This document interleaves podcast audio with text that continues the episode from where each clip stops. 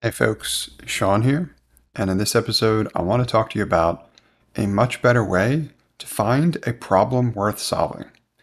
Now, I've talked about this a lot, and when I explain it, it's in the context of ensuring that you're going to avoid common pitfalls that people get suckered into in the B2B SaaS world, which are related to building solutions to problems that don't exist. As such, I talk a lot about starting with the problem. You've probably heard this, if not from me before, from someone else, hopefully. That context is very important.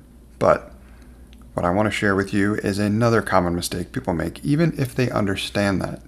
And that's when it comes to designing and building your solution. So, whatever problem you're focused on, how you're intending to solve it. A lot of people think that you need to innovate to the extent where whatever it is you're doing, it needs to be completely new and differentiated from anything that's previously been on the market. While that sounds great in theory, it often struggles to gain traction in practice. So, why is that?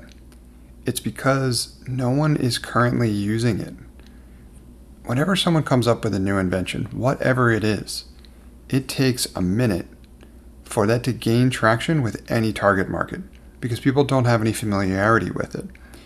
And if you're unfamiliar with the difference between selling and educating, it's where selling is basically figuring out how to find the person who has the problem for which your solution can help them with solving it. Educating, on the other hand, is where you have to do a lot more work to convince people that they need whatever it is that you do not just that, you have to also explain to them and walk them through how to actually do it because they're unfamiliar with it because they've never seen anything like that before. So that's why new technology and innovation can be risky from the perspective of what you probably want to do, which is grow and build a successful B2B SaaS business. So if that's what you want to do, what I would strongly encourage you to do instead of trying to come up with the newest, creative, most different kind of solution on the market today is figure out once you have context in the problem space, you have an idea where you want to focus. Take a look at what solutions people are currently using. Some of those might be software based, some of them may not. Having context for both is important. If you know what people are doing to solve the current problem, you can figure out how well the current solution works and then figure out how to build upon that. Now, this is infinitely easier in every regard for what anyone might want to do with a B2B SaaS product business. There are so many reasons why this works so much more effectively than people trying to innovate and design something that's completely new. Number one, you have the target market. Number two, you know the problem context the target market has. Number three, you know which solutions the target market is currently using. Number four, you can focus your discovery around the limitations of that existing solution. That then becomes your product. You can take from what someone's already doing and you can make it better. This is where the concept of the building a better mousetrap comes from. That's why that gets referenced a lot. It gets referenced a lot because it is a much more effective way to make an improvement in an industry that already exists. If you're trying to create something new, you're going like pure blue ocean. I get it. Some people have done that and they've had tremendous success. But for them, it's not only taken years in some instances, in some instances, it's taken decades in order to do something like that.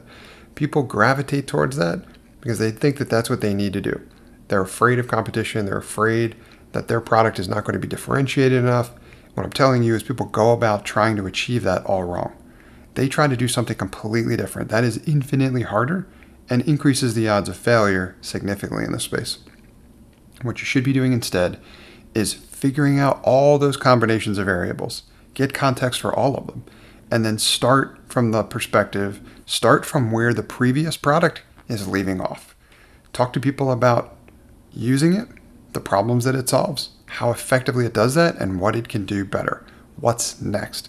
Think about this in the concept of a bottleneck, right? And a good visual for this is like an assembly line, assembly line that's putting cars together.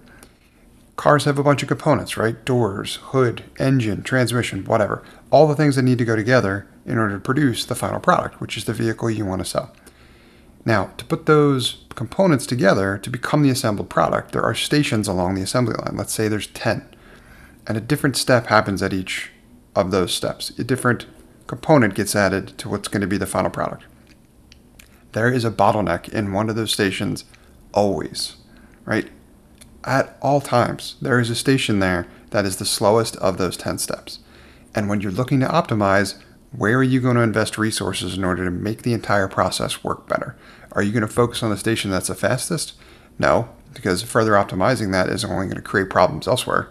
You're going to focus on the station that's the slowest because if you put your resources towards that, that's going to speed up the entire process. Fixing that one step means that you could produce more cars, you could sell more cars, and the optimization ROI, return on investment, is that much greater. Leverage this strategy when it comes to building and differentiating your B2B SaaS product. Figure out what existing solutions are solving the problem that you want to solve, but where the limitations are, where the gaps are, what the next steps are. Focus your discovery around that. It'll be that much more targeted. You get much, much better context, and you'll be able to start with an area and an industry and a product that already has all these variables combined, which will make your odds of achieving success that much greater. Hey folks, Sean here, and thanks for listening to this episode. I hope you got a ton of value out of it. If you did, I'd encourage you to also sign up for my free five day email course about launching a profitable B2B SaaS application for less than $750. If you'd like to sign up for that course, you can do so at nxtstep.io forward slash B2B SaaS.